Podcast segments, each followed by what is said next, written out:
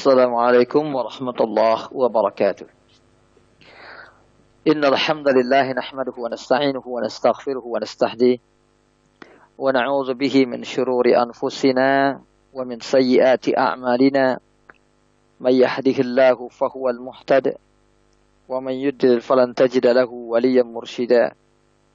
أشهد أن لا إله إلا الله وحده لا شريك له وأشهد أن محمدا عبده ورسوله الذي لا نبي بعده أما بعد sahabat muslim dan muslimah keluarga hijrah yang dimuliakan oleh Allah Subhanahu wa taala walillahil hamdu wal minnah segala wujud pujian dan rasa syukur hanya layak kita alamatkan kepada Allah Subhanahu wa taala yang senantiasa memberikan kepada kita karunia demi karunia kenikmatan demi kenikmatan, kesempatan demi kesempatan untuk mengarungi kehidupan kita di dunia.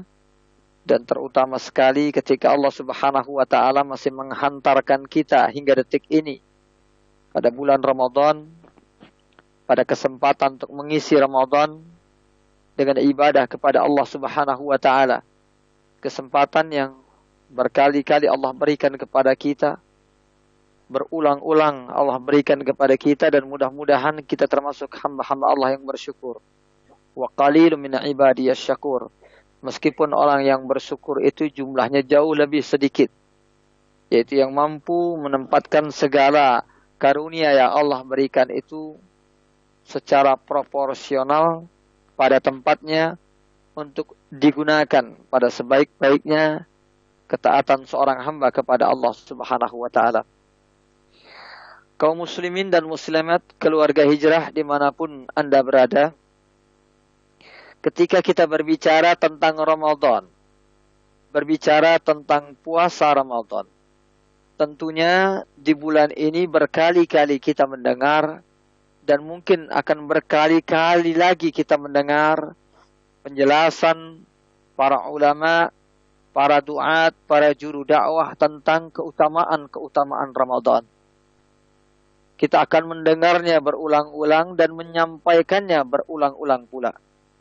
Bahwasanya Ramadan adalah bulan yang penuh dengan keutamaan. Tidak perlu dijabarkan secara rinci, semua kita telah mengetahui bahwasanya Ramadan adalah syahrul Quran, syahrul ibadah. Bulan kita banyak membaca Al-Quran, bulan kita banyak beribadah. Bulan ketika Allah Subhanahu wa taala menyediakan ampunan-ampunannya pada setiap hari bulan Ramadan, setiap malam bulan Ramadan. Janji sepenuh bulan Ramadan bagi orang yang menjalankan puasa, bagi orang yang melaksanakan salat malam berjamaah atau salat tarawih, bagi orang yang menghidupkan malam Lailatul Qadar dengan ghufira lahu ma taqaddama min dzambihi akan diampuni seluruh dosa-dosanya yang telah lalu. Semua keutamaan ini adalah hal yang selalu kita pahami dan yakini. Berapa banyak di antara kita yang berusaha mengejar keutamaan tersebut. Mulai membiasakan diri membaca Al-Quran, mengikuti ibadah-ibadah berjamaah, melaksanakan puasa dengan penuh ketaatan dan ketulusan. Tetapi satu hal yang tidak boleh hilang dari ingatan kita, bahwa betapapun banyak ibadah yang kita lakukan akan menjadi sia-sia ketika kita melakukan hal-hal yang bertabrakan dengan ibadah itu sendiri. Berapa banyak pun ketaatan yang kita lakukan akan menjadi sia-sia nilainya, akan menjadi nihil nilainya ketika kita banyak melakukan hal-hal yang diharamkan oleh Allah Subhanahu wa taala. Allah Subhanahu wa taala mengingatkan kepada kita, "Wala talbisul bil batili." Wa taqtumul haqqa wa antum ta'lamun. Jangan sekali-kali kita mencampur adukan antara yang hak dengan yang batil. Antara yang halal dengan yang haram. Karena dengan cara itu berarti kita telah menyembunyikan kebajikan itu sendiri. Melenyapkan nilai kebajikan itu sendiri. Sementara kita mengetahuinya. Kaum muslimin dan muslimat. Keluarga hijrah yang dimuliakan oleh Allah subhanahu wa ta'ala. Oleh sebab itu mengacu kepada pepatah orang Arab. A'rifu syarra la syarri walakin litawaqtih. Aku mengenal keburukan, mengenal hal-hal yang dilarang. Itu bukan dengan tujuan untuk melakukannya, tapi dengan tujuan agar aku mampu menghindarinya. Betapa perlunya kita mengetahui tentang hal-hal yang diharamkan Allah. Layaknya kita memahami setiap syariat. Layaknya kita memahami setiap hukum Allah ketika kita berusaha memahami tentang tauhid akan menjadi percuma ketika kita tidak mengenal apa itu kemusyrikan. Karena hal yang merusak tauhid adalah kemusyrikan. Ketika seseorang berusaha memurnikan tauhid sementara dia tidak mengenal bentuk-bentuk kemusyrikan, yushiku ayyaka fiha, maka kemungkinan dia akan mudah terjatuh pada kemusyrikan tersebut kaum muslimin dan muslimat keluarga hijrah yang dimuliakan oleh Allah Subhanahu wa taala. Begitu juga ketika kita melaksanakan puasa Ramadan. Ketika kita berharap dengan imanan wahtisaban, mengharapkan pahala sebesar-besarnya dari Allah di bulan Ramadan ini, ampunan yang sebesar-besarnya dari Allah di bulan ini, maka kita juga harus menyadari tentang hal-hal yang dilarang oleh Allah Subhanahu wa taala, baik itu di bulan Ramadan maupun di luar bulan Ramadan. Karena tanpa menghindari sesuatu yang dilarang oleh Allah Subhanahu wa taala bukan tidak mungkin sehelai demi sehelai puasa kita mulai berlumuran dengan dosa. Sehelai demi sehelai pahala puasa kita berguguran akibat perbuatan-perbuatan dosa tersebut. Kaum muslimin dan muslimat keluarga hijrah yang dimuliakan oleh Allah Subhanahu wa taala. Pada kesempatan kali ini saya akan merangkum beberapa hal yang sering diingatkan oleh para ulama yang dapat merusak puasa kita. Kalau kita berbicara tentang hal-hal yang merusak puasa, maka yang dimaksud di sini adalah adatun sayyi'atun tukharribu ma'ani Kebiasaan-kebiasaan buruk yang bisa merusak nilai-nilai puasa. Bukan mufsidatus siam. Kalau kalau kita berbicara tentang mufsidatus siam, para ulama menjabarkan arti mufsidat siam adalah mubtilat. Perusak-perusak puasa itu adalah pembatal pembatal puasa. Maka yang kita bicarakan adalah hal-hal yang membatalkan puasa seperti makan, minum, berhubungan intim dengan uh, dengan pasangan kita di siang bulan Ramadan, ya, memasukkan sesuatu dari mulut kita atau organ tubuh kita ke dalam rongga perut kita dan berbagai hal lain yang dijelaskan oleh para ulama sebagai mubtilat, pembatal-pembatal puasa. Sementara yang kita bahas bukanlah itu. Yang kita bahas adalah hal-hal yang dapat merusak puasa di luar mubtilat. Maka para ulama sering menyebutnya dengan istilah adatun sayyi'ah. Kebiasaan-kebiasaan buruk yang bisa merusak nilai-nilai puasa kita. Kaum muslimin dan muslimat keluarga hijrah yang dimuliakan oleh Allah Subhanahu wa taala.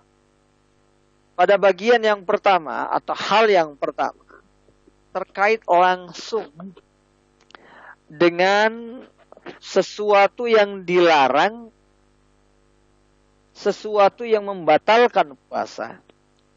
Yang kemudian setelah itu dihalalkan, diperbolehkan oleh Allah Subhanahu wa taala saat kita berbuka puasa, yaitu makan dan minum.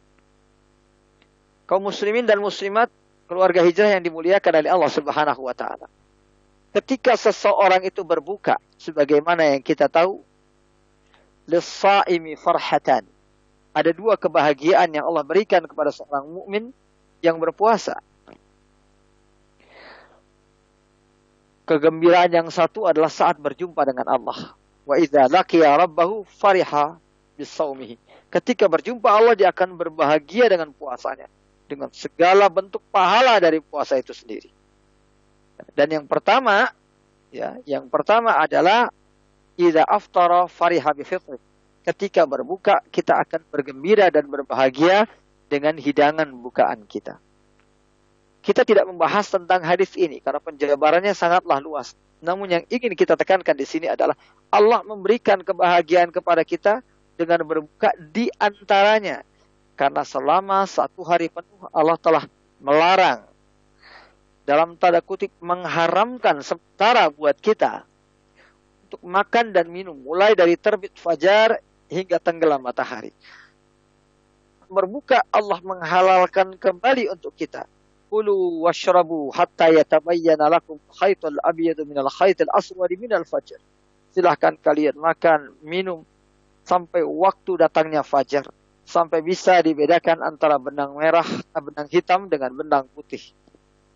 Ikhwas kalian fiddin yang dimuliakan oleh Allah Subhanahu wa taala. Nah, kegembiraan dan kebahagiaan itu lalu diisi oleh kita dengan melaksanakan hal-hal yang dibubahkan. Kita makan dan minum segala sesuatu yang dihalalkan oleh Allah Subhanahu wa taala. Tapi satu hal yang perlu kita catat adalah jangan kita melakukan hal-hal yang dilarang atau bertentangan dengan syariat Islam itu dalam soal makan dan minum. Yang pertama adalah israf, berlebihan. Makan dalam porsi yang berlebihan. Ingat sabda Nabi sallallahu alaihi wasallam, "Ma mala'a ibnu Adam wi'an syarran min batnih." Anak Adam itu tidak mengisi bejana yang lebih jelek daripada perutnya sendiri. Artinya tidak ada bejana yang lebih jelek dari perut seseorang. Hasbu bunu Adam lukaimat wa fi riwayatin akalat. Seorang anak Adam cukup memakan beberapa kerat makanan. Beberapa keping makanan. Yuqimna sulbahu yang mampu menegakkan tulang punggungnya. Fa in kanat la mahalata seandainya seseorang tidak sanggup, ah Aku makan terlalu sedikit nggak sanggup. Fasulusun lisyarabihi maka isilah sepertiga perutnya dengan makanan. Wasulusun lisyarabihi sepertiga perutnya dengan minuman. Wasulusun linafasih dan sepertiga dibiarkan kosong untuk udara. Ikhwas kalian fiddin, keluarga hijrah yang dimuliakan oleh Allah Subhanahu wa taala. Hadis ini secara tegas menjelaskan kepada kita bahwa kita dianjurkan untuk makan sesedikit mungkin yang kita mampu. Bila mampu sedikit sekali, asalkan makanan itu mengandung nutrisi, makanan itu mengandung gizi yang sesuai dengan kebutuhan kita, mampu menegakkan punggung kita, mampu membuat kita beraktivitas secara normal, melaksanakan ibadah kepada Allah, maka itu sudah cukup. Tapi seandainya kita tidak mampu makan sesedikit mungkin, kita bisa menaikkan porsinya. Sepertiga makanan, sepertiga minuman, dan biarkan sepertiga perut kita dalam keadaan kosong. Itulah anjuran yang dijelaskan di dalam sunnah Nabi Shallallahu Alaihi Wasallam. Karena Nabi juga bersabda, Innal mu'mina ya'kulu fi ma'yin wahid, wa innal kafira ya'kulu fi sab'ati am'a. Seorang mukmin itu makan dengan satu usus saja Sementara orang kafir itu makan dengan tujuh khusus. Jadi orang kafir memang memuaskan dirinya dengan makanan sebisa-bisanya. Sepuas yang mereka bisa lakukan. Sementara orang yang beriman tidaklah demikian. Yang perlu ditanamkan di sini adalah jauhi israf. Hindari yang berlebihan. Karena Nabi Shallallahu Alaihi Wasallam bersabda, "Kul washrab wa tasaddaq walbas wa tasaddaq min ghairi asrafin wala. Silakan kalian makan, kalian minum, kalian berpakaian atau bersedekah kalau kalian punya harta. Tapi jangan berlebihan dan jangan dilakukan dengan kesombongan. Di dalam Al-Quran Allah juga menyebutkan, Kulu wasrabu wala tusrifu. Kulu washrabu makanlah dan minumlah wala tusrifu. Jangan berlebihan Inna Allah la yuhibbul musrifin. Allah tidak menyukai orang-orang yang berlebihan. Nah, kaum muslimin dan muslimat keluarga hijrah yang dimuliakan oleh Allah Subhanahu wa taala. Saat kita berpuasa, kadang-kadang ketika kita berbuka, kita ber, berbuka bersama keluarga besar kita. Kadang-kadang kita membuat acara, ya kalau di Indonesia namanya bukber, buka bersama. Ya, al-iftar al-jama'i. Mengundang teman-teman kita atau mengadakan sebuah pertemuan dengan teman-teman lama kita, sahabat-sahabat sekolah kita, teman-teman kantor kita, atau siapa pun mereka. Setiap kali bulan Ramadan yang namanya bukber atau al-iftarul jama'i itu sudah menjadi kebiasaan umum. Kita tidak pernah mempersalahkan kebiasaan-kebiasaan tersebut. Tetapi yang perlu diingat adalah janganlah kita makan secara berlebihan. Ya. Janganlah kita memuaskan nafsu secara berlebihan. Karena ketika kita melakukan itu, maka Allah Subhanahu wa taala akan menghilangkan keberkahan dari makanan dan minuman tersebut. Karena berlebihan di dalam Islam itu diharamkan. Ada orang yang ketika berbuka puasa makan sepuas-puasnya, ya pada saat uh, organ-organ metabolisme belum siap mengolah makanan secara normal kita makan sebanyak-banyaknya. Nanti setelah itu kita ulangi lagi makan. Kita ulangi lagi makan. Makan sahur kita ulangi lagi makan dengan porsi yang sama. Yang jumlahnya berlebihan. Kadang-kadang kita makan di bulan Ramadan dengan jumlah makan sama di luar bulan Ramadan plus tambahan. Tambahannya itu ada kolak, ada manisan, ada ini, ada itu dan lain sebagainya. Ikhwaskan fiddin yang dimuliakan oleh Allah Subhanahu wa taala. Sehingga kita mengalami kesulitan di dalam beribadah. Ya, kita harus ingat bahwa banyak di antara uh, para ulama yang mengingatkan kita. Man qalla tu'muhu di antara para ulama ussalaf ada yang mengatakan man qalla tu'muhu. Siapa yang makannya itu sedikit, fahima wa afham dia akan agama ini dengan baik dan memberikan pemahaman dengan baik. Wasafa qalbuhu wa hatinya akan menjadi lunak, akan menjadi bersih, akan menjadi mudah menerima kebenaran. Wa inna kasratat kasratat ta'am sesungguhnya makan yang banyak itu la tusaqqilu sahibahu an ada'i ma yuridu kalau orang itu banyak makan, maka dia akan kesulitan apa namanya uh, melakukan atau menyelesaikan apa yang menjadi obsesinya. Jadi pekerjaan-pekerjaan duniawi sekalipun akan sulit diselesaikan ketika seseorang kekenyang. Apalagi yang disebut dengan ibadah kepada Allah Subhanahu wa taala. Makin banyak orang makan akan semakin sulit dia melaksanakan ibadah. Ada di antara ulama Malik ibnu Dinar itu yang bahkan melakukan hal yang berlebihan dalam menahan makan. Dia pernah mencampurkan tepungnya itu dengan tanah baru dijadikan roti. Lalu ketika dia makan dalam waktu yang lama, tiba-tiba dia lemah dan gak mampu melakukan sholat. Lalu dia katakan saya akan makan roti yang biasa. Seandainya saya mampu tetap beribadah dengan makan makanan seperti itu, maka itu sudah cukup saya. Ikhwas Fiddin mungkin kita masih jauh dari menapak tilas kebiasaan para sahabat ridwanallahu alaihim ajmain. Ya para imam yang salih. Ya bagaimana mereka makan dan minum. Ya Imam An-Nawawi itu hanya makan satu kali sehari, minum satu kali sehari. Sementara dia belajar sepanjang malam sampai kalau tidak tahan dia akan tertidur di atas buku-bukunya. Tetapi beliau hanya makan satu kali sehari dan minum satu kali sehari. Nah, jadi budaya yang menyebutkan bahwa makan itu harus tiga kali, empat kali, lima kali, itu bukanlah sebuah kemutlakan. Ikhwas kalian yang dimuliakan Allah. Asalkan kita tidak menyiksa diri kita ya dengan membiarkan tubuh kita kekurangan nutrisi ya, kekurangan sumber-sumber gizi yang bermanfaat bagi tubuh kita.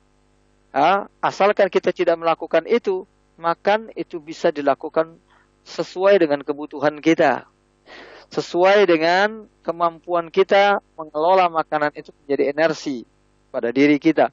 Mau satu kali, dua kali, atau tiga kali, itu terserah kita. Ikhwaskan fiddin yang dimuliakan oleh Allah subhanahu wa ta'ala.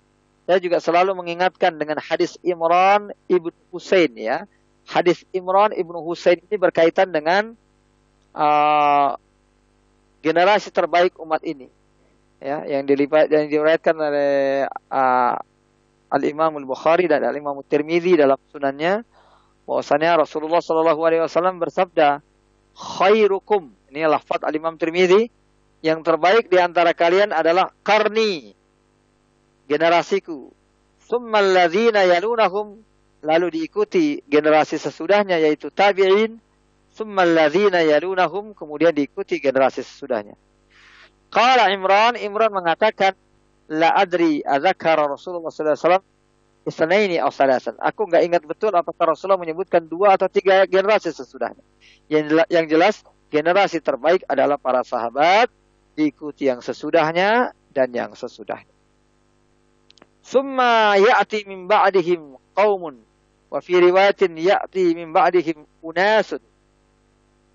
Lalu kemudian muncul sekelompok orang itu sesudah zaman-zaman keemasan Islam yashhadun wa la yustashhadun.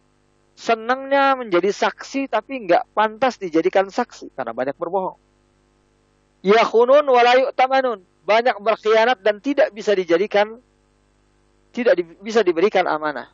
Ya para ulama menyebutkan ada sebagian orang yang kadang-kadang berkhianat karena kekhilafan, tetapi sifat amanah tidak mutlak hilang dari dirinya. Sehingga dia masih yuk tamanun. Masih bisa diberikan amanah. Ya, kesalahan manusiawi, kekhilafan, lalu dia berkhianat, itu masih bisa dimaafkan. Tetapi di akhir zaman nanti akan ada orang yang betul-betul gak bisa diberikan amanah. Setiap diberikan amanah dia pasti berkhianat. Wayan zirun walayufun. Senangnya bernazar, tapi nggak pernah melaksanakannya.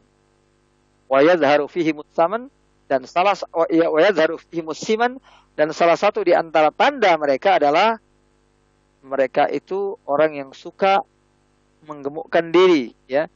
Gemuk sudah menjadi tren di antara mereka.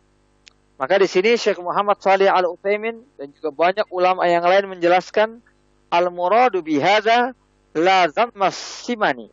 Yang dimaksudkan di sini bukanlah tercelanya gemuk itu sendiri. Walakin as-sababul ladzi yuaddi ila. Tapi penyebab yang menyebabkan seseorang itu kegemukan. Jadi kalau seseorang itu gemuk secara genetik yang sulit untuk diubah atau seseorang mengalami penyakit, mengalami kelainan hormon sehingga dia makan sedikit saja gemuk, itu enggak tercela. Tetapi yang tercela adalah ya atamadi fil malazat, orang yang senang makan, senang minum, kebiasaannya itulah yang banyak makan dan banyak inilah yang akhirnya membuat dirinya menjadi gemuk. Itu yang dikecam di dalam Islam. Dan itu adalah tanda orang-orang di akhir zaman. Ikhwaskan fidin yang dimuliakan oleh Allah. Nah puasa ini mengajarkan kepada kita untuk mengelola makan dan minum. Ketika kita mampu menahannya satu hari penuh, akan lebih baik ketika kita juga mampu menahannya tidak berlebihan. Bukan tidak makan dan minum, tapi tidak berlebihan. Ikhwas kalian fidin yang dimuliakan oleh Allah Subhanahu wa taala. Itu yang pertama dan yang kedua adalah tabzir. Satu hal yang lebih dilarang daripada israf dari sekadar berlebihan, ada yang lebih dilarang lagi yaitu tabzir, membazirkan makanan. Nah, kebiasaan kita melaksanakan iftar jama'i tadi bukber di mana-mana, kadang-kadang tanpa sadar membuat kita itu terbiasa membuang-buang makanan. Ada makanan-makanan yang tersisa, karena kalau dibuat pas-pasan nggak enak ya, takut nanti kurang. dibuat berlebihan. Ketika berlebihan, makanan dibiarkan tanpa ada yang makan. Masih beruntung ketika makanan itu diselamatkan, dihangatkan, kemudian dimakan di hari berikutnya tapi banyak di antara kita yang kadang-kadang membuang makanan begitu saja. Bahkan kadang-kadang membuang makanan yang masih ada di piring kita tanpa kita habiskan. Makanan yang ada di piring kita dan tidak kita habiskan itu secara otomatis akan dibuang. Karena jarang sekali orang yang mau menghabiskan makanan yang masih ada di piring-piring kita. Yang tersisa di piring-piring kita. Maka kita katakan Allah telah menegaskan wala tubazzir tabzira. Innal mubazzirina kanu ikhwana syayatin. Jangan kalian melakukan tabzir, mubazir karena sesungguhnya mubazir itu adalah temannya setan. Wa inna syaitana kana li rabbih kafura sementara setan itu kafir di hadapan Allah. Jadi tabzir atau perbuatan mubazir itu adalah perbuatan setan. Kita jangan menganggap remeh meskipun hanya sedikit. Ah, makanannya cuma sedikit, beberapa sendok saja. Mungkin minuman hanya sedikit, setengah gelas saja mungkin air putih hanya sedikit. Betapa banyak kita yang meninggalkan air itu terbengkalai tanpa ada yang minum. Ya, meskipun hanya air putih dan meskipun itu hanya berada dalam gelas plastik yang tidak ada harganya. Ikhwas kalian fiddin yang dimuliakan oleh Allah Subhanahu wa taala, sekali tabzir tetap saja tabzir. Tahsabunahu hayyinan wa huwa indallahi azim. Umar bin Khattab sering mengatakan ungkapan tadi. Kalian menganggap ini persoalan kecil, padahal ini persoalan besar. Yang namanya korupsi, maling sedikit, tetap maling. Yang yang namanya khamar meskipun sedikit, tetap khamar. Begitu juga yang namanya tabzir. Faman kana faman faman ya'mal mithqala dzarratin syarran yara. Siapa pun yang mengamalkan keburukan meski hanya sebiji zarah, coba. Keburukan sebiji zarah pun pasti akan diperlihatkan oleh Allah, pasti dicatat oleh Allah. Apakah apalagi yang melebihi zarah?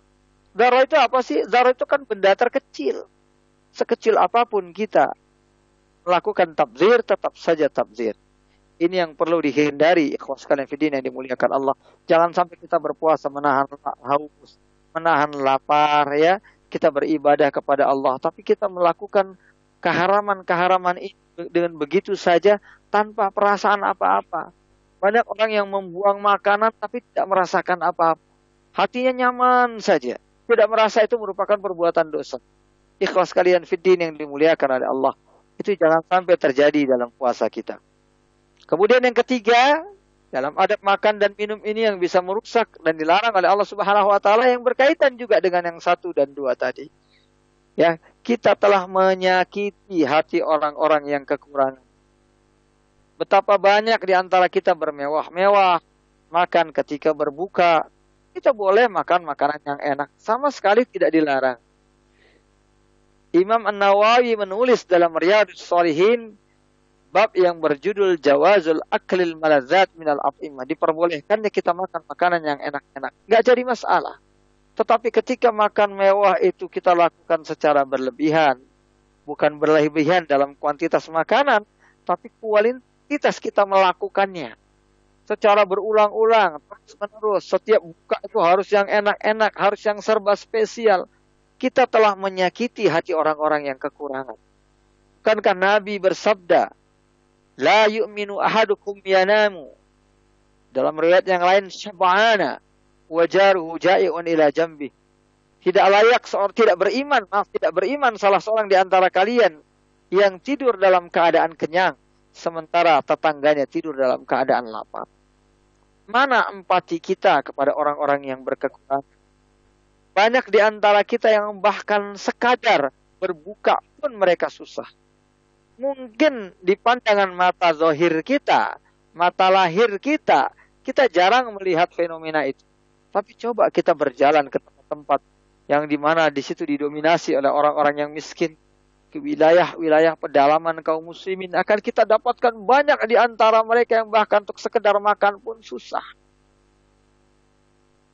Ya, mereka bukan lagi berpikir tentang puasa, mereka berpikir tentang buka. Kalau puasa mereka bisa lanjut terus karena untuk makan pun mereka susah. Yang mereka pikirkan apa yang mereka dapatkan untuk bisa berbuka. Ikhwas kalian fiddin keluarga hijrah yang dimuliakan oleh Allah Subhanahu wa taala. Ya. Oleh sebab itu adalah kebaikan bagi sebagian kita yang di bulan Ramadan ini melakukan safar, melakukan perjalanan ya untuk menemui orang-orang yang kekurangan berbagi dengan mereka. Ingat, Ibnu Umar kana la yuftiru illa waji'a ma'ahu minal masakin yuftiru ma'ah. Ibnu Umar itu nggak mau makan ketika di bulan Ramadan kecuali ada fakir miskin yang mau menemani dia untuk makan. Fi riwayat la yuftiru illa ma'al masakin. Dia tidak mau buka puasa melainkan bersama orang-orang miskin. Mungkin kita nggak bisa melakukan seperti itu, ikhwas kalian fiddin. Dalam tahapan yang seperti itu, tapi minimal kita menyisakan sebagian di antara waktu kita untuk berbuka bersama orang-orang yang kekurangan. Ikhwas kalian fiddin yang dimuliakan oleh Allah Subhanahu wa taala. Sehingga kita akan menyadari betapa makanan-makanan mewah yang kita makan itu karunia besar sekali. Ada baiknya kita kurangi sebagian kemewahan tersebut, kita berbagi dengan orang-orang miskin. Ah, Ara'aita alladhi yukadzibu bidin fadzalika alladhi yad'ul yatim wa la yahuddu ala ta'amil miskin. Al-Qur'an sudah mengingatkan kepada kita, tahukah kalian orang yang mendustakan agama? Itu orang yang menyia-nyiakan anak yatim, membentak-bentak anak yatim dan tidak memberi makan kepada orang-orang yang fakir miskin. Wa yut'imuna at'ama ala hubbihi miskina wa yatima wa asira. Salah satu di antara tanda orang yang beriman suka memberikan makan kepada orang fakir, miskin, dan orang-orang yang menjadi tawanan. Mustafidin yang dimuliakan oleh Allah Subhanahu wa taala. Itu yang pertama. Yang kedua, kita akan sampaikan secara lebih ringkas karena keterbatasan waktu kita. Yang kedua adalah hal yang berkaitan dengan kebiasaan kita sehari-hari dalam berbicara. Tentunya yang namanya makan dan minum adalah hal yang mutlak harus kita hindari ketika kita berpuasa. Tapi satu hal juga yang harus kita perhatikan bahwa berbicara juga sesuatu yang sangat penting untuk dijaga. Bukan kita tidak boleh berbicara, tapi kita harus menjaga bicara kita ketika kita berpuasa. Ikhwas fiddin, maka salah satu yang harus dihindari dalam berbicara di antaranya al-khusumat, banyak berdebat. Banyak berdebat dengan dalam urusan apa pun. Apakah itu yang berkaitan dengan urusan ekonomi? Apakah itu yang berkaitan dengan urusan keluarga dan pertemanan? Apakah itu yang berkaitan dengan urusan sosial atau urusan politik? Ya, berdebat di dalam Islam itu sebisanya dihindari, ya. Dalam hadis Abu Umam Al-Bahili, ya, diriwayatkan bahwasanya Rasulullah Shallallahu alaihi wasallam bersabda, di sini diriwayatkan oleh Imam An-Nasa'i, ya, dengan syarat yang sahih, dinyatakan sahih oleh Syekh Al-Bani rahimahullah taala dalam silsilah hadis as-sahihah disebutkan ana zaimun bi baitin fi rabdil jannah. Aku akan menjadi pemimpin tuan rumah di lokasi bagian bawah surga.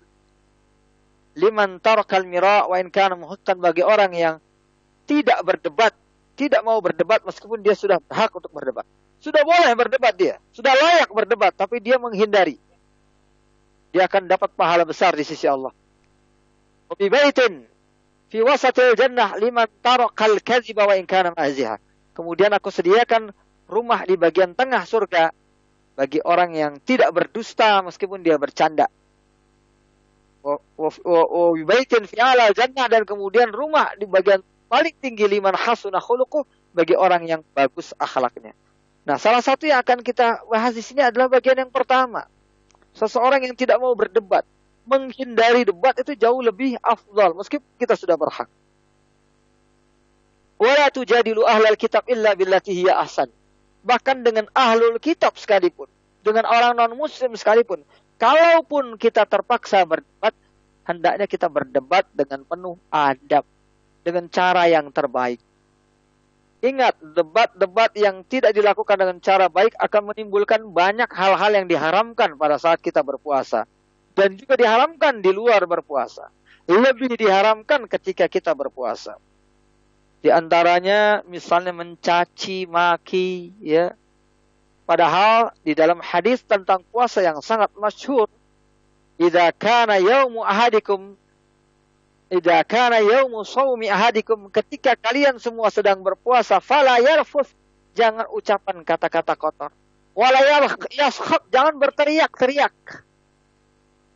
Wa in sabahu ahadun kalau ada orang mendebat dia, mengecam dia, au qatalahu atau bahkan ngajak berantem, ngajak bertengkar, ngajak berperang, falyakul ini murun saim, katakanlah aku orang yang sedang berpuasa. Coba bayangkan di sini. Kesempatan-kesempatan itu datang saja di hadapan kita, kita harus mengatakan saya imruun saim. Bukan malah kita yang sengaja mencari gara-gara. Bukan malah kita yang mengajak orang bertengkar bukan kita yang mengajak orang berantem. Orang ngajak kita berantem, kita akan mengatakan ini muru'un saim. Saya orang yang sedang berpuasa. Di dalam hadis yang sahih dalam riwayat Bukhari dan Muslim disebutkan laisal mu'minu bitta'anin wala la'an. Seorang mukmin itu tidak mungkin suka mengecam, tidak sum, tidak mungkin suka melaknat, wala bisakhab. Tidak mungkin suka berteriak-teriak dengan suara keras. Wala fahish, tidak mungkin dia berbicara yang amoral. Wala badi, tidak mungkin mengucapkan kata-kata kotor. Ikhlas kafidin yang dimuliakan oleh Allah Subhanahu wa taala. Nabi melarang orang beriman berkata kotor kepada siapa pun. Bahkan kepada orang yang jelas-jelas, saya katakan jelas-jelas ya, jelas-jelas kafir sekalipun.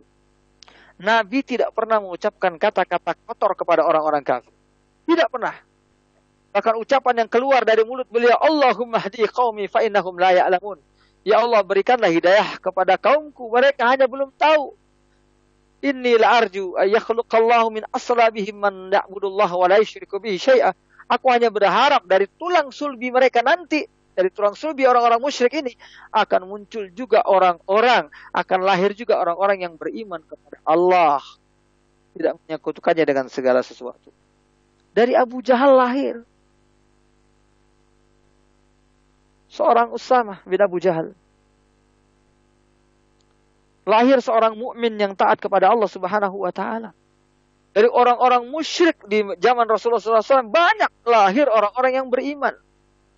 Nabi tidak pernah berkata kotor. Sejelek-jeleknya ucapan yang pernah diucapkan Nabi, sekeras-kerasnya.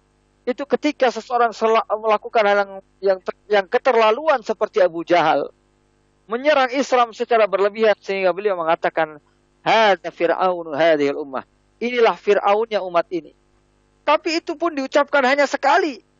Beliau tidak mengulang-ulang di mana-mana. Beliau mengatakan ini Fir'aun umat ini. Ini Fir'aun umat ini. Tidak. Cukup sekali sebagai pemberitahuan. Sementara banyak di antara kita ketika berdebat, berbicara dengan kotor, berbicara dengan jelek, mengecam, lawan bicara, lawan bisnis, lawan politik dengan kata-kata yang kotor. Berulang-ulang. Akan tidak cukup dirinya sendiri ngajak orang lain mengopi paste ucapan-ucapan tersebut disebarkan ke mana-mana. Bukankah ini termasuk mansanna sunnatan sayyi'atan. Orang yang telah melakukan sunnah kebiasaan yang jelek. Fa'alaihi wizru dia akan menerima dosanya. Wa auzaru manittaba'ahu dan menanggung dosa orang-orang yang ngikutin dia semua. Ila yaumil qiyam bahkan sampai hari kiamat. Enggak yang kosum ujurihim sih. Kalau budaya debat ini berlangsung terus terjadi pada tahun-tahun kemudian maka orang yang melakukan perbuatan itu akan menanggung dosa orang yang ngikutin kebiasaan dia seterusnya. Ikhwah, ini bulan Ramadan. Bulan di mana kita harus banyak bertakwa kepada Allah Subhanahu wa taala. Maka debat-debat yang bisa menimbulkan perbuatan-perbuatan yang dilarang oleh Allah Subhanahu wa taala ini hendaknya kita hindari. Yang namanya perdebatan juga sering menimbulkan kebohongan. Padahal yang disebut kebohongan adalah ra'sul zunub, Iyakum wal kadzib. Jauhilah perbuatan dusta. Fa innal kadziba yahdi ilal fujur yang namanya dusta itu pasti menggiring kepada uh, perbuatan dosa. Wa innal fujur yahdi ilal nar dan dosa itu pelan-pelan akan menggiring ke neraka. Wa innal rajula la yazalu yakzib. Ketika seseorang itu berdusta, wa yataharal kadzib membiasakan diri dengan dusta terus-menerus. Hatta yuktaba indallahi kadzaba suatu saat dia ditulis di sisi Allah sebagai kadzab, sebagai pendusta. Dan kalau orang sudah digelari pendusta, dia tidak akan masuk ke dalam surga. Dia akan masuk ke dalam neraka. Ikhwas kalian fiddin, keluarga hijrah yang dimuliakan oleh Allah Subhanahu wa taala. Hindari ucapan-ucapan jelek di antaranya menghindari kebiasaan-kebiasaan berdebat, debat kusir di bulan Ramadan. Ya, lebih baik mulut kita, lidah kita kita perbanyak membicarakan ketaatan kepada Allah Subhanahu wa taala untuk beramar ma'ruf nahi mungkar, untuk membaca Al-Qur'an, untuk berzikir, ha? untuk melakukan hal-hal yang diridhoi oleh Allah Subhanahu wa taala. Ya. Itu yang kedua, ikhwas fillah yang dimuliakan oleh Allah Subhanahu wa taala. Dan yang ketiga adalah al-muharramat. Yang harus kita hindari juga di bulan Ramadan adalah perbuatan-perbuatan yang diharamkan oleh Allah Subhanahu wa taala itu terkait dengan mulut kita, terkait dengan mata kita, telinga kita, kaki kita, seluruh perbuatan haram yang bisa dilakukan oleh anggota-anggota tubuh kita hendaknya dihindarkan. Terutama mata dan pendengaran misalnya. Ya, jangan waktu berpuasa kita banyak menghabiskan waktu untuk melihat tayangan-tayangan yang mengandung unsur-unsur keharaman membiasakan uh, uh, telinga kita mendengarkan sesuatu yang diharamkan apakah itu gibah nah, apakah itu nyanyian dan musik yang diharamkan oleh Allah Subhanahu wa taala, ya. Nyanyian dan musik yang diharamkan oleh Allah Subhanahu wa taala ya, karena soal bernyanyi itu nanti ada hukum tersendiri ya. Ada nyanyian yang disebut dengan nasyid, itu punya hukum yang berbeda. Kan saya sebutkan di sini nyanyian dan musik yang diharamkan oleh Allah Subhanahu wa taala, apalagi yang sudah jelas-jelas mengumbar aurat wanita, ya, memperlihatkan hal-hal yang buruk, bahkan mengandung lirik-lirik yang maksiat dan lain sebagainya. Itu dihindari. Wala taqfu ma laisa laka ilm, jangan kamu ikuti segala sesuatu tanpa ilmu. Inna sam'a wal basara wal fuad kullu ulaika. Karena baik telinga kita, mata kita, hati kita semua akan dimintai pertanggungan jawab oleh Allah Subhanahu wa taala. Wa kullu ainin zaniyah. Dalam hadis dikatakan setiap mata bisa berzina. Wa zina Tuhan nazar. Dan zina mata adalah melihat. Wal faraju saddiqu dzalika au yukadzibu. Lalu kemudian dibuktikan oleh kelamin. Ketika kelamin kita melakukan hal yang diharamkan Allah, jadilah perbuatan zina itu nyata. Dan bila tidak, maka itu menjadi zina mata. Ikhwas kalian fiddin, sahabat muslim dan muslimah keluarga hijrah yang dimuliakan oleh Allah Subhanahu wa taala. Nah, perbuatan-perbuatan yang haram ini banyak sekali jumlahnya dan tersebar dalam kehidupan kita, kebiasaan-kebiasaan keseharian kita. Banyak di antara kita yang punya komunitas, ya, punya komunitas untuk melakukan perbuatan-perbuatan yang kurang baik, bahkan cenderung menyerempet hal-hal yang diharamkan. Ya, mulai di bulan Ramadan ini tinggalkan itu, jauhi itu. Dekati orang-orang yang saleh, ya. Dekati mereka, ambillah banyak ilmu dan kebiasaan-kebiasaan baik dari mereka, ya ubahlah komunitas-komunitas kita menjadi komunitas-komunitas yang lebih baik. Karena cara menghindarkan maksiat itu bukan dengan dengan semata-mata menghindarkan maksiatnya, tapi juga menghindarkan orang-orang yang terbiasa melakukan maksiat. La tusahib illa mu'minan. Kalau mau bersahabat akrab, bersahabatlah dengan orang-orang yang beriman. Wa kunu ma'as sadiqin. Hendaknya kalian selalu bersama orang-orang yang beriman. Ini salah satu di antara cara kita menghindari hal-hal yang diharamkan oleh Allah Subhanahu wa taala. Dan yang selanjutnya adalah al-iksar minan naumi as-sahar. Minan naumi fin nahar was-sahar bil lail. Banyak tidur di siang hari, banyak begadang di malam hari. Oh, bukankah itu tidak dilarang? Nah, kita di sini tidak berbicara tentang hal yang dilarang saja. Kita tadi menyebutkan hindarilah hal-hal yang dapat merusak puasa kita. Tidak setiap perbuatan-perbuatan yang merusak berarti haram. Tapi kadang-kadang diawali dari perbuatan-perbuatan mubah. Tapi berlebihan. Naum, tidur di siang bulan Ramadan adalah mubah. Tapi kadang-kadang tidur bisa menyebabkan seorang ketinggalan sholat berjamaah di masjid. Kalau orang yang mengatakan berjamaah itu hukumnya wajib, maka dia telah meninggalkan kewajiban. Bahkan kadang-kadang sampai ketinggalan waktu sholat, sudah jelas-jelas dia meninggalkan rukun Islam. Bagaimana mungkin seseorang yang melaksanakan Ramadan setahun sekali, lalu meninggalkan kewajiban dan rukun harus dia laksanakan sehari-hari. Puasa tapi tidak sholat. Ini yang, dihin, yang harus dihindari. Nah, sekalipun seseorang tidak sampai meninggalkan sholat dan sholat berjamaah, tidur secara berlebihan tidaklah baik dan bisa merusak nilai-nilai kebaikan dalam puasa. Meskipun itu halal, iya. Karena para ulama mengingatkan at-tamadi fil mubahat. Kita harus berhati-hati dengan terlalu berlebihan dalam mubahat. Bukankah setiap berlebihan itu dilarang? Kalau orang mengatakan bukankah puasa daripada orang yang tidur, eh, tidurnya orang yang berpuasa itu adalah ibadah, saya sering menganalogikan begini. Kita analogikan dengan sesuatu yang duniawi saja. Ketika di sebuah pasar niaga misalnya dikatakan, kalau kamu menjual pakaian di hari ini, kamu akan mendapatkan keuntungan berlipat-lipat.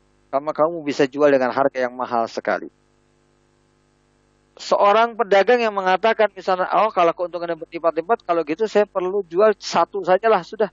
Setelah itu saya pulang nggak berdagang lagi. Pasti seluruh pedagang akan mengatakan dia pedagang yang bodoh. Tidak memanfaatkan momen dan situasi. Mumpung harga lagi mahal, mumpung keuntungan besar, dan itu dilakukan ridho dengan ridho, tidak ada unsur apa namanya pemaksaan, tidak ada unsur membohongi sama sekali. Ini halal, ini mubah, pedagang bodoh yang membiarkan kesempatan tersebut berlalu. Nah, kalau itu dalam persoalan dunia, dalam persoalan dunia saja kita mengejar sedemikian rupa. Selayaknya kita jual sebanyak-banyaknya. Maka ketika Ramadan juga demikian. Kalau dikatakan tidurnya orang puasa adalah ibadah, maka tentunya beraktivitas yang lebih bermanfaat akan jauh lebih ibadah. Maka orang yang berakal akan melakukan sesuatu yang jauh lebih besar daripada itu. Jangan ketika dikatakan tidur saja ibadah, lalu kita cukupkan dengan tidur saja. Dalam masalah dunia saja kita tidak mau melakukan itu, apalagi dalam masalah akhirat. Kamu kalau dapat nilai 6 pas-pasan saja lulus. Lalu seorang ketika ujian nyari nilai, nilai, nilai 6 saja. Iya kalau dapat, kalau enggak gagal. Begitu juga ketika seseorang melaksanakan ibadah. Iya kalau ternyata hanya tidur saja. Kalau bablas sampai tanpa sadar kita meninggalkan waktu sholat akan terjatuh kita kepada kemaksiatan. Ikhwas kalian fidin yang dimuliakan oleh Allah Subhanahu wa taala. Nah, kemudian sahar ya di malam harinya begadang. Kalau bergadang dalam arti mengisi sebagian di sebagian besar di antara waktu untuk ibadah, terutama di malam-malam yang diperkirakan akan menjadi Lailatul Qadri nggak menjadi masalah.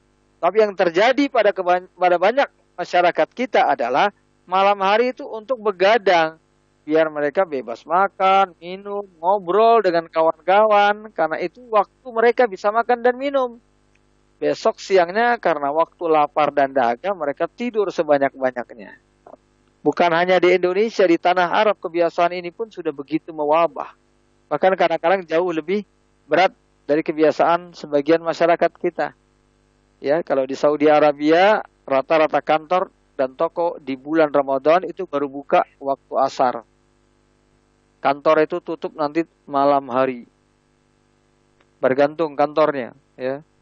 Kalau toko buka bahkan kadang-kadang sampai lebih dari pertengahan malam. Kalau sudah mendekati lebaran itu bisa sampai mentok ke subuh baru ditutup. Ikhwas kalian fitin yang dimuliakan oleh Allah Subhanahu wa taala. Akhirnya mengubah siang menjadi malam, malam menjadi siang menjadikan aktivitas malam seperti itu nggak jadi masalah. Persoalannya adalah ketika seseorang menghabiskan banyak waktu siangnya hanya untuk tidur. Padahal itu saat dia banyak seharusnya melakukan ibadah yang bisa mengangkat harkatnya di hadapan Allah Subhanahu wa taala. Sekalian fiddin yang dimuliakan oleh Allah Subhanahu wa taala. Dan terakhir sebagai penutup ada menghindari perbuatan-perbuatan dosa besar. Tentunya ini yang harus paling kita jauhi in tajtanibu kaba'ir ma tunhauna an nukaffir an sayiatikum wa nudkhilukum karima. Kalau kalian menghindari dosa-dosa besar, maka kami akan membantu kalian dengan mengampuni dosa-dosa kecil yang kalian lakukan. Khawaskan fitin yang dimuliakan oleh Allah. Orang yang berjika, berjibaku dengan gigi menghindari dosa besar, niscaya dibantu oleh Allah meninggalkan dosa-dosa kecil. Niscaya dosa-dosa kecil yang sempat dia lakukan akan diampuni oleh Allah Subhanahu wa taala. Selama dia berusaha untuk menjauhi seluruh dosa besar yang diharamkan Allah Subhanahu wa taala. Ya. Di antaranya ya mencaci maki, melaknat kaum mukminin apalagi sampai membunuh.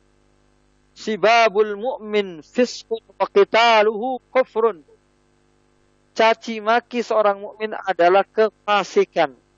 Membunuh mereka adalah kekafiran. Ikhwas kalian fiddin yang dimuliakan oleh Allah Subhanahu wa taala. Termasuk di antaranya hal-hal yang harus kita hindari adalah tren al-khuruju al-hukam. Memberontak kepada penguasa, melakukan perlawanan kepada penguasa.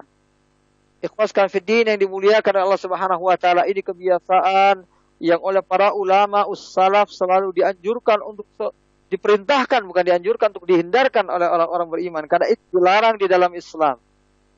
Betapa Imam Ahmad yang menghadapi seorang penguasa yang zalim saja menahan siksaan dari mereka tidak mau mengadukan hal itu kepada masyarakat. Ketika Abu Yusuf sahabatnya mengatakan, bolehkah aku kabarkan apa yang terjadi pada diri kepada masyarakat? Kata Imam Muhammad, jangan. Kalau kamu adukan akan terjadi pemberontakan. Maka itu sangat diharamkan di dalam Islam. Biarlah aku menanggung sendiri yang aku alami. Padahal jelas-jelas penguasanya berbuat zalim kepada dia. Tapi Imam Ahmad menutup nunupi dan tidak mau mengabarkan kepada siapa pun di kalangan masyarakat pada waktu itu. Sejarah yang akhirnya mencatat itu mengabarkan itu setelah jauh masa kematian beliau. Maka beliau digelari dengan Imam Sunnah. Jihad yang terbaik ada qaulul haqqi amama sultanin zahir. Jihad yang terbaik adalah mengucapkan kata-kata yang benar langsung di hadapan penguasa. Bukan disebarkan. Kita sendiri yang mengatakan di depan penguasa dan kita akan menanggung akibatnya apabila pemerintah tidak menerima, penguasa tidak menerima lalu menyiksa kita. Itulah jihad yang terbaik bukan dengan disebarkan. Lalu orang lain yang berjuang, orang lain yang berperang, kita tinggal di balik layar. Itu pekerjaan orang-orang yang pengecut. Kuaskan video yang dimuliakan oleh Allah Subhanahu wa taala. Jadi hindarilah uh, apa dosa-dosa besar, dosa minum minuman keras, dosa berzina, ya. Dosa apa namanya? Uh, menelantarkan anak yatim, ya dosa menuduh seorang wanita mukminah yang yang salihah berzina termasuk doa do, dosa caci maki sesama mukmin dosa membunuh sesama mukmin dosa memberontak kepada penguasa dan yang lainnya ini adalah perbuatan-perbuatan yang bisa merusak puasa kita ikhwas fiddin untuk apa kita berpuasa sementara kita melakukan perbuatan yang diharamkan Allah bahkan sangat-sangat diharamkan oleh Allah ikhwas fiddin para pendengar radio hijrah di mana pun antum berada itu saja mungkin yang dapat saya sampaikan pada pertemuan pagi hari ini.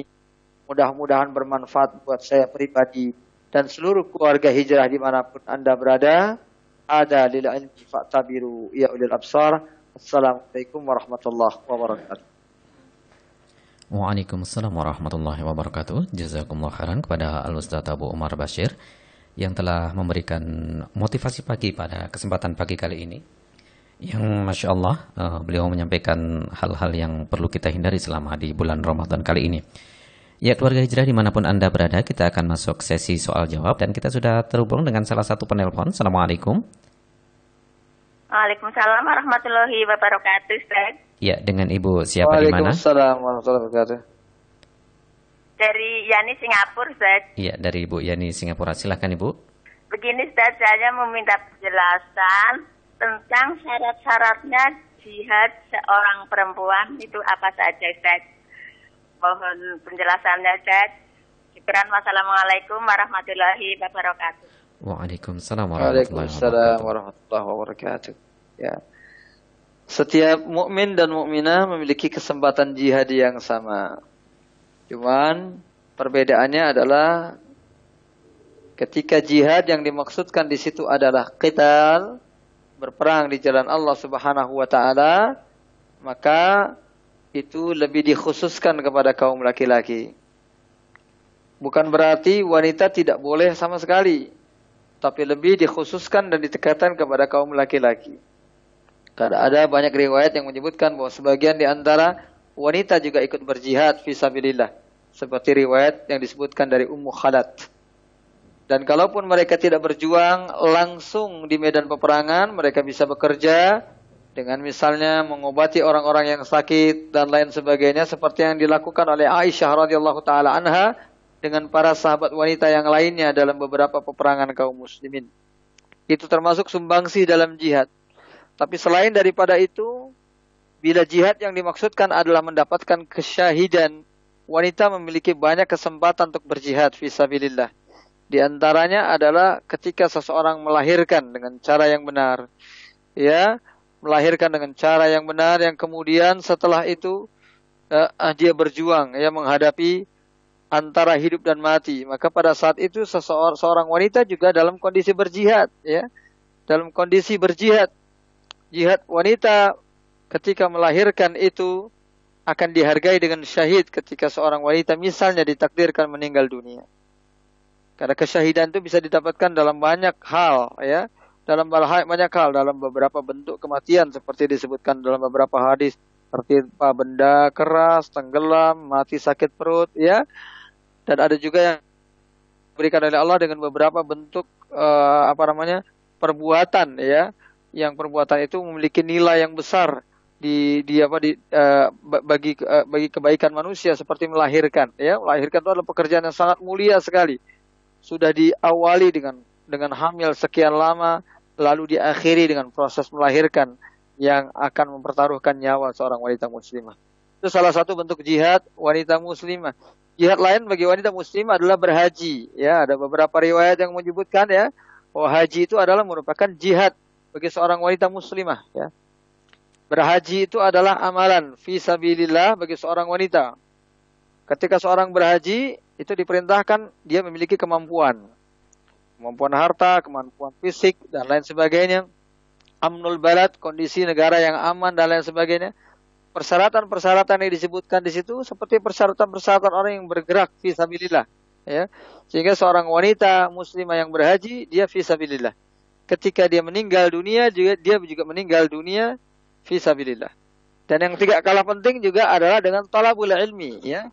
Seorang wanita yang melakukan talabul ilmi sekarang datang ke majelis-majelis ilmu itu sudah jihad ya man kharaja li talabil ilmi siapa pun yang keluar untuk menuntut ilmu fahuwa fi sabilillahi hatta yarji maka dia berada di jalan Allah sampai dia kembali kepada Allah Subhanahu wa taala.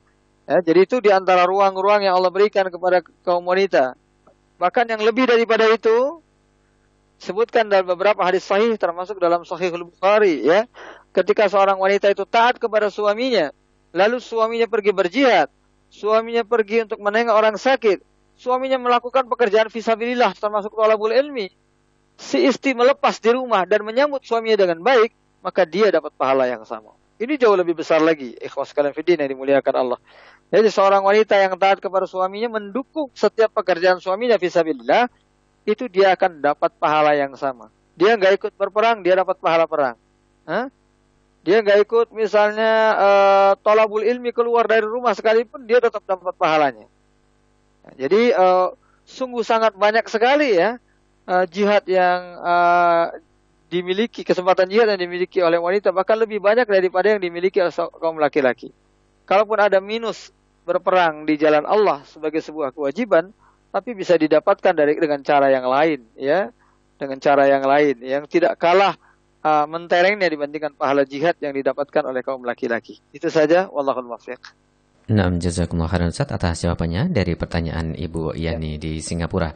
Ya, baik kita menuju ke pertanyaan melalui WhatsApp maupun SMS Ustaz dari saudara Adi di Bengkong. Assalamualaikum warahmatullahi wabarakatuh Ustaz. Waalaikumsalam warahmatullahi wabarakatuh. Ustadz, bagaimana cara kita bergaul dan memperbaiki lingkungan kita yang kecenderungannya menyukai hal-hal gibah dan perdebatan yang sudah dianggap biasa? Syukron atas penjelasannya. Ikhwaskan fidin yang dimuliakan Allah Subhanahu wa taala.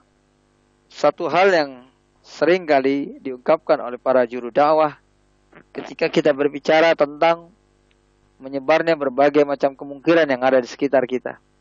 Yang perlu kita lakukan pertama kali adalah alaikum anfusakum la yadurrukum man, idah tada itu. Kita menjaga kebaikan dan kebenaran itu dalam diri kita sendiri dulu. Kalau itu sudah kita jaga, kita nggak akan dirusak oleh yang ada di sekitar kita. Karena zaman ini banyak termasuk di dalam hadis. La tazalu ta'ifatun min ummati. Akan tetap ada segolongan kecil di antara umatku di hari kiamat nanti. Zahirina alal haq yang akan terus berpegang teguh pada kebenaran. La yadurhum man khazalahum wala man azahum. Mereka nggak bisa dicelakai oleh siapa pun. Ya, mereka nggak bisa terganggu oleh siapa pun. Tetap bertahan dalam kebenaran. Wahum zahirun. Ya, hatta ya'tiya amrullah sampai datang urusan Allah wa hum zahirun wa hum kadzalik ya sampai datang urusan Allah dan mereka tetap dalam kondisi demikian. Jadi artinya yang terpenting adalah diri kita sendiri yang kita jaga. Kemudian setelah itu qu anfusakum wa ahlikum nara ya. Hindarkan diri kita dan keluarga kita dari hal-hal yang bisa menjerumuskan mereka ke dalam neraka. Ya. Kalau kita mau menghindari ghibah, lakukan itu dulu dalam keluarga yang terdekat dengan kita, anak dan istri kita, jangan biarkan mereka melakukan perbuatan ghibah, apalagi di bulan Ramadan. Ya, setiap kali ada di antara anggota keluarga yang melakukan segera diingatkan. Ya. Kemudian jalankan al-amru bil ma'ruf wa nahyi mungkar. Setelah itu lakukan amar ma'ruf nahi mungkar dalam batas yang bisa kita lakukan. Ke orang terdekat dulu. Kita, keluarga kita, kita saling mengingatkan teman-teman terdekat kita. Seandainya tidak memungkinkan karena satu hal, maka setidaknya kita menghindari. Ngobrol saja, bicara saja dengan mereka ketika mereka sudah masuk dalam ghibah dan lain sebagainya. Pamit, ya. Fala takhudu ma'ahum hatta yakhudu fi haditsin ghairi. Di dalam Al-Quran dikatakan begitu. Jangan duduk lagi bersama mereka. Sampai mereka bicara tentang yang lain. Setelah mereka bicara tentang yang lain yang tidak mengandung gibah, silakan mau duduk lagi bersama mereka. Jadi artinya interaksi dengan mereka berdasarkan anjuran dalam Al-Quran bukan dihindari sama sekali. Tetapi dikurangi. ya Ketika sudah mulai membicarakan aib-aib orang lain, mengecam atau melakukan perbuatan haram yang lain, debat kusir yang tidak jelas, pamit saja dengan cara yang baik. ya Mereka biasanya segera bisa memahami, oh dia nggak mau, dia nggak senang yang kayak gini. Ya jadi masalah mata dengan orang akan sebagian jelek kepada kita, ya. Dianggap kita itu kurang kurang akrab bermasyarakat dan lain sebagainya nggak jadi masalah. Yang penting kita sudah menunjukkan bahwa kita tetap bergaul dengan mereka, kita tetap berinteraksi dengan mereka, mau duduk ngobrol, mau makan-makan bersama mereka. Yang kita hindari hanya hal-hal yang diharamkan Allah. Kalau ada kesempatan dipertanyakan, kita jawab. Ya, kalau ada kesempatan kita bicara dan itu memang memungkinkan, kita jelaskan kepada mereka. Tapi kalau tidak memungkinkan, paling tidak kita berusaha menghindarinya. Jadi uh, kelompok ini bisa ada dalam dunia nyata, bisa juga ada dalam misalnya grup-grup WhatsApp, ya, atau grup-grup yang lain yang dalam bentuk tulisan. Itu pun sama, ya. Itu pun sama. Jadi kita hanya akan berinteraksi dengan mereka dalam batas-batas yang diperbolehkan oleh Allah Subhanahu wa taala. Tidak menjauhi mereka, tidak memutus hubungan dengan mereka, tetapi membatasi pada hal-hal yang hanya diperbolehkan oleh Allah. Itu saja. Wallahu taufiq. Nah, jazakumullah khairan Ustaz atas jawabannya dari pertanyaan saudara ya. Adi di Bengkong. Baik, kita menuju ke pertanyaan berikutnya dari WhatsApp dari eh, saudari Umu Aiman di Singapura. Assalamualaikum warahmatullahi wabarakatuh, Ustaz. Waalaikumsalam warahmatullahi wabarakatuh. Ya, dan pertanyaan senada juga datangnya dari saudara Abdullah di Batu Haji. Ustadz seorang umi memasak biasa-biasa saja di bulan puasa atau di bulan Ramadan karena dia mau mengajarkan kepada anak-anaknya agar tidak menjadi orang yang bermegah-megahan dan merasakan bagaimana bersyukur dengan apa yang ada dibandingkan orang yang tiada makanan sama sekali. Apakah ini dibolehkan Ustadz? Mohon nasihatnya. Uh, dan kebiasaan di masyarakat jika Ramadan memasak masakan yang istimewa uh, demi memberi semangat atau selera saat sahur dari Umu Aiman dan saudara Abdullah yang pertanyaannya senada Ustaz. Tafadhol Ustaz. Ya. Ya, ketika kita bisa melakukan seperti yang disebutkan tadi, itu justru yang dianjurkan dan justru bagus sekali. Karena membatasi makanan dalam jumlah-jumlah yang kita rasa cukup bagi kita ya, secara tidak berlebihan cukup membantu kita untuk tetap sehat dalam melaksanakan puasa meskipun jumlahnya sedikit dan sangat sederhana sekali misalnya itu akan jauh lebih baik ya ketimbang kita bermewah-mewah menyediakan makanan sesuai dengan yang yang kita uh, yang kita mau semua karena tidak setiap yang kita inginkan harus kita perturutkan. Ingatlah kebiasaan para sahabat Ridwanullahu alaihim ajma'in. Ingatlah yang diriwayatkan oleh Sufyan As-Sauri dan banyak sahabat yang lain ya.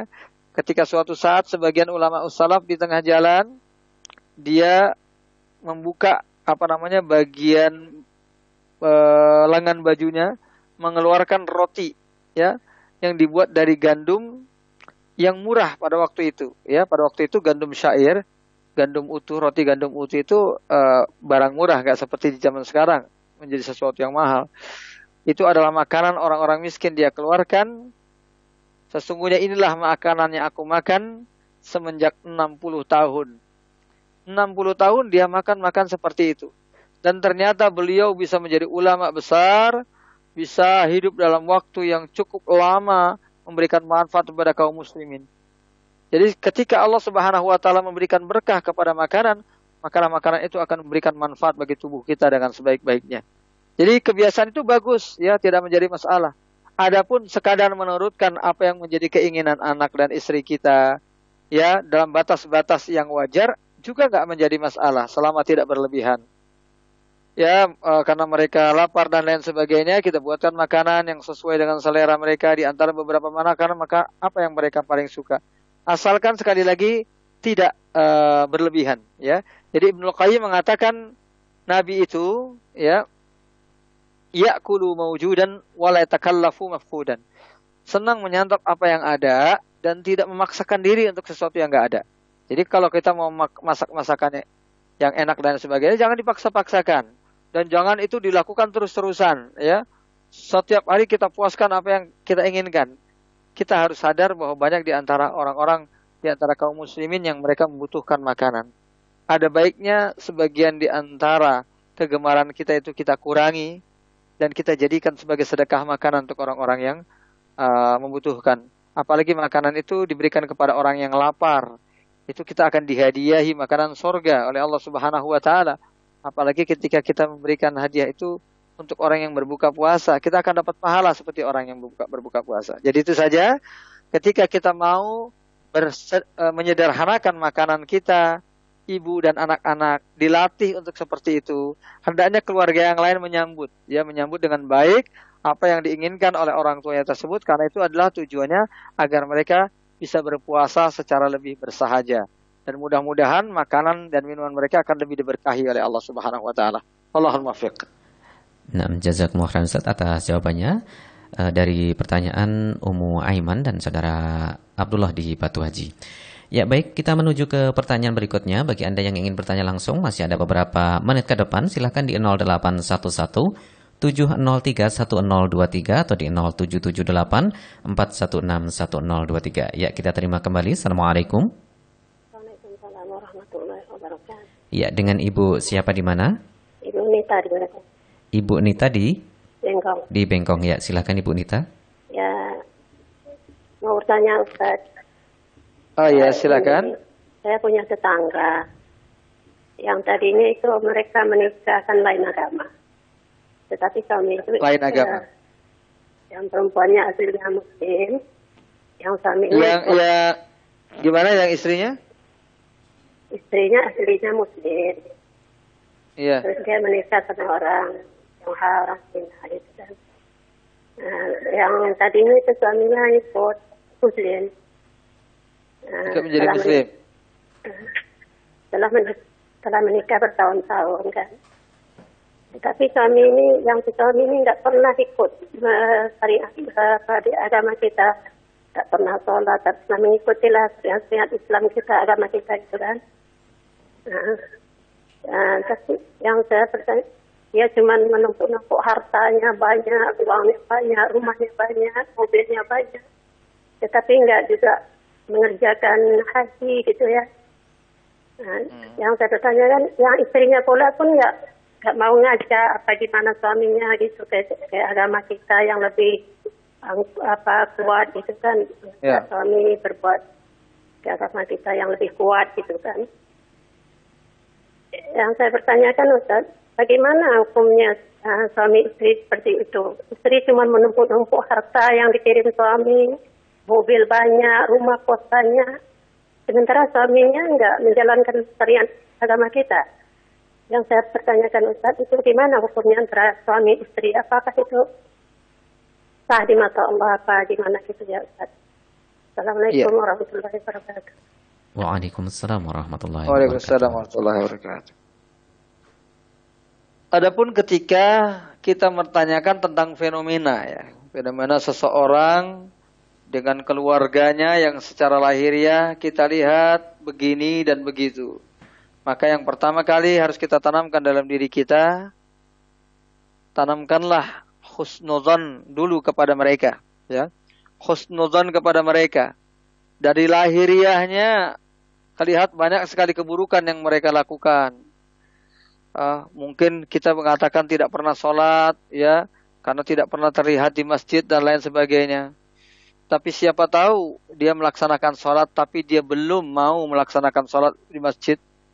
di dekat rumah kita misalnya dia hanya sholat di masjid ketika jauh dari rumah kita karena alasan-alasan tertentu. Husnuzan kita kepada Allah Subhanahu wa taala karena sholat tidak sholat yang bisa jelas tahu sesungguhnya adalah orang itu sendiri.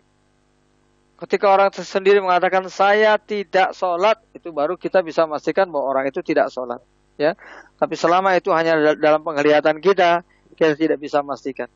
Ya, Begitu juga dengan hal-hal yang lain ketika seseorang meninggalkan kewajiban, tidak berhaji dan lain sebagainya. Ingat ya bahwa seseorang kadang-kadang memiliki uzur yang kita tidak tahu ya.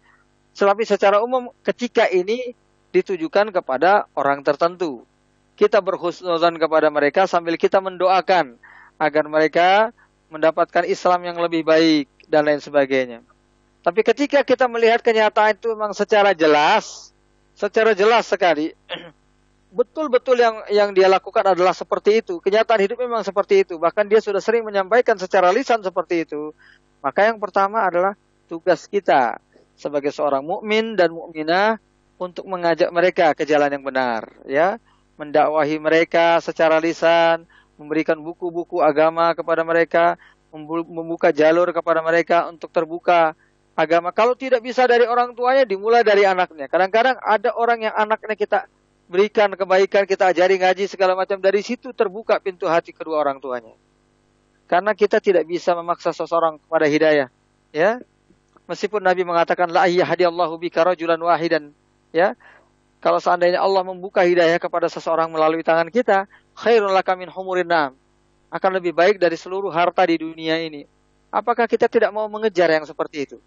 Jadi kalau kita melihat fenomena yang seperti itu, kita tidak usah permasalahkan dia di hadapan Allah seperti apa? Tidak. Tetapi justru kita mempertanyakan kewajiban apa yang bisa saya lakukan kepada dia, yang masih wajib untuk saya tunaikan kepada dia, ya sebagai seorang muslim terhadap saudaranya sesama muslim, muslimah terhadap saudaranya sesama muslimah.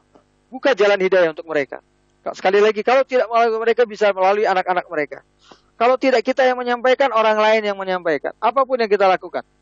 Apalagi dia itu tetangga yang misalnya dekat sekali dengan kita, rumahnya paling berdekatan dengan kita. Maka cara yang terbaik bagi kita adalah berbuat kebaikan kepada mereka. Itu saja ya. Karena sekali lagi kita tidak mengetahui akhir hayat dari seseorang. Ya. Seseorang yang mungkin bergelimang dalam dosa, siapa tahu Allah membuat dia bertobat, dia bisa mengamalkan amalan kebajikan jauh lebih daripada kita. Ya. Jadi itu saja yang kita inikan ya kalau uh, eh, apa namanya kita mendapatkan fenomena tersebut. Adapun ketika ketika ditanyakan hukum orang yang yang uh, membiarkan suaminya uh, berada dalam berbagai kemaksiatan dibiarkan saja segala macam, jelas dia juga bertanggung jawab di hadapan Allah Subhanahu wa taala. Cuma persoalannya apakah memang betul kenyataannya seperti itu? Kita juga nggak tahu. Kita nggak tahu betapa mungkin dia sudah melakukan uh, peringatan berkali-kali, tapi pasangannya juga tidak mau menjalankan sekadar dia masuk ke dalam Islam saja itu sudah kebur, udah, kebur, udah keberuntungan besar ya. Setidaknya dia sudah menyelamatkan suaminya dari masuk neraka selama-lamanya dalam satu titik. Tinggal langkah yang kedua ya. Langkah yang kedua mengenalkan Islam kepada yang lebih baik lagi. Jadi masuk Islam itu sendiri itu sudah merupakan kebaikan besar ya. Nanti soal hukum pernikahan dan lain sebagainya itu ada hukum tersendiri lagi dan ada prosedurnya dalam Islam. Itu ketika seseorang sudah melakukannya dengan ikhlas karena Allah bisa diberitahukan kepada dia prosedurnya. Misalnya kalau pernikahan itu dilakukan uh, dulu uh, ketika se se uh, sebelum mereka itu sebelum si suami masuk Islam, maka harus dilakukan tajrid namanya. Ya, uh, menikah ulangkan mereka berdua. Ya, menikah ulangkan mereka berdua. Uh, dan setelah itu nikahnya akan menjadi uh, apa namanya uh, nikah yang resmi seperti biasa.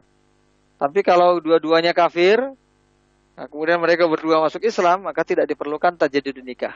Karena mereka berdua menikah dalam kondisi masih sama-sama kafir. Itu soal soal hukumnya ya. Kita tidak berbicara tentang itu, tapi yang jelas demikian ya.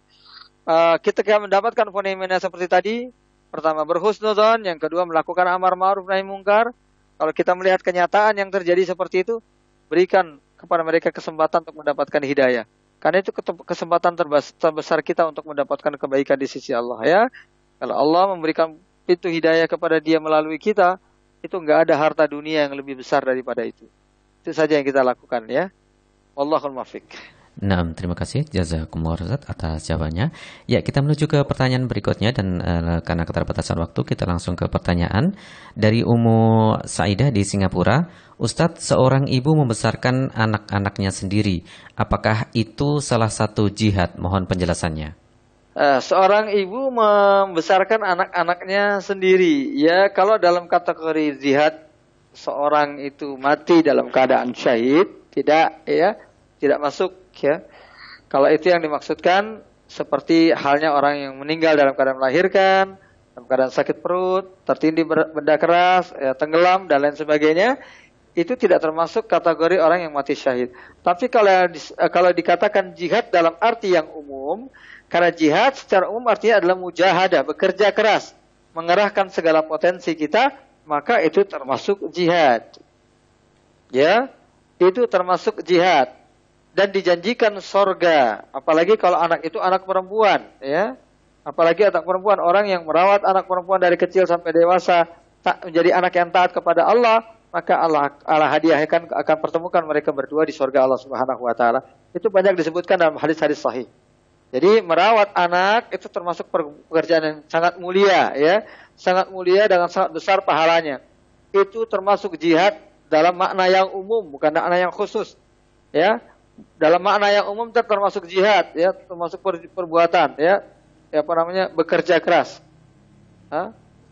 apalagi ketika di dalam uh, apa namanya mendidik anak itu ada unsur-unsur lain yang merupakan bagian daripada visabilillah. Misalnya kita mengajarkan kepada dia ilmu-ilmu Islam mengajarkan dia membaca Al-Quran mengajarkan dia tentang ilmu tauhid mengajarkan dia ilmu-ilmu keislaman maka sudah masuk dia langsung kepada visabilillah. Kenapa visabilillah? Karena orang yang keluar untuk menuntut ilmu, maka dia di jalan Allah. Anak-anak kita visabilillah, kita sebagai orang-orang yang mengajarkan ilmu kepada anak kita juga visabilillah. Jadi selain jihad secara umum, mendidik anak dari kecil hingga dewasa, itu bisa juga merupakan bagian daripada visabilillah ketika kita memasukkan di dalamnya unsur-unsur visabilillah itu sendiri di antaranya sekali lagi adalah menuntut ilmu. Apalagi ketika seorang tua menanamkan kepada anaknya jiwa, jiwa, jiwa untuk membela Islam. Suatu saat misalnya anak kita berjihad visabilillah, kemudian meninggal dunia dalam keadaan syahid, insya Allah maka orang tuanya pun akan mendapatkan pahala dari apa yang dilakukan anaknya. Karena setiap kebaikan yang dilakukan anak, orang tua akan menerima pahalanya di sisi Allah, termasuk syahid visabilillah. Jadi sekali lagi mendidik anak itu adalah merupakan jihad dalam arti umum dan potensi fisabilillah fisabilillah yang lain seandainya orang tua nyertakan di dalamnya hal-hal tersebut. Allahul muwaffiq. Nah, jazakumullah khairan Ustaz atas jawabannya dan jawaban tadi uh, mengakhiri sesi soal jawab kita di kesempatan pagi kali ini. Namun sebelum kita akhiri uh, motivasi Ramadan kali ini Ustaz, mohon khulasah ataupun rangkuman di materi pagi kali ini Ustaz. Tafadhol. Alhamdulillah wassalatu wassalamu ala Muhammadin Rasulillah wa ala alihi wa sahbihi wa man walah. Keluarga hijrah yang dimuliakan oleh Allah Subhanahu wa taala. Di bulan Ramadan ini selain kita mengharapkan begitu banyak pahala yang Allah sediakan, mengharapkan ampunan yang begitu banyak Allah sediakan di setiap siang dan malam bulan Ramadan ini, kita juga juga berharap kepada Allah itu menjadi insan yang lebih baik oleh sebab itu kita juga berupaya selain melaksanakan ibadah yang disyariatkan, menghindarkan hal-hal yang diharamkan oleh Allah Subhanahu wa taala, baik yang dilakukan oleh mulut kita, lisan kita, kedua kaki kita, mata dan telinga kita. Sehingga Ramadan kita akan penuh diisi dengan ibadah. Ha? Dan bisa dihindarkan dari perbuatan-perbuatan haram yang bisa mengurangi pahala puasa atau bahkan mungkin menghilangkannya sama sekali. Kam min sa'imin laisa lahu min saumihi illa al-ju'u wal. Berapa banyak orang yang puasa yang akhirnya piala yang dia dapat cuma lapar dan dahaga saja.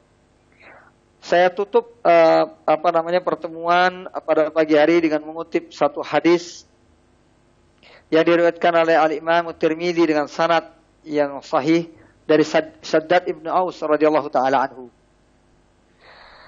Uh, ah, yaitu yang berkaitan tentang orang lemah dan orang kuat. Ya, eh, Rasulullah bersabda al Al-kayyisu mandana nafsahu. Orang yang betul-betul kuat, orang yang betul-betul cerdas adalah orang yang mengelola hawa nafsunya. Habsun nafsi, itulah tujuan puasa. Wa amila lima ba'dal maut sehingga dia bisa beramal untuk tujuannya sesudah mati. Wal ajizu sementara orang yang lemah man atba'a nafsahu hawaha yang perturutkan hawa nafsunya. Bahkan di bulan Ramadan. Wa tamanna ala Allahil amani sehingga akhirnya dia hanya banyak berangan-angan saja berangan-angan diampuni dosa, berangan-angan dapat pahala, berangan-angan dapat ini, dapat itu. Tapi justru dia tenggelam dalam kemaksiatan, justru dia memperturutkan hawa nafsu. Sehingga pahala itu hanya menjadi angan-angan belaka. Itu yang harus kita hindari, sahabat muslim dan muslimah di mana pun antum berada, keluarga hijrah yang dimuliakan Allah Subhanahu Wa Taala itu saja yang dapat saya sampaikan. Di akhir pertemuan saya mohon doa teman-teman dalam waktu satu dua hari ini saya juga akan melakukan perjalanan ke Singapura dan Batam. Mudah-mudahan perjalanan uh, kami ini mendapatkan keriduan dari Allah Subhanahu wa taala ya, dilancarkan oleh Allah Subhanahu wa taala uh, uh, dan kami bisa sampai di tujuan dan kembali ke kampung halaman kami di kota Balikpapan dengan keadaan yang yang terbaik di sisi Allah Subhanahu wa taala. Hada lil ilmi fa'tabiru ya lil absar. Assalamualaikum warahmatullahi wabarakatuh.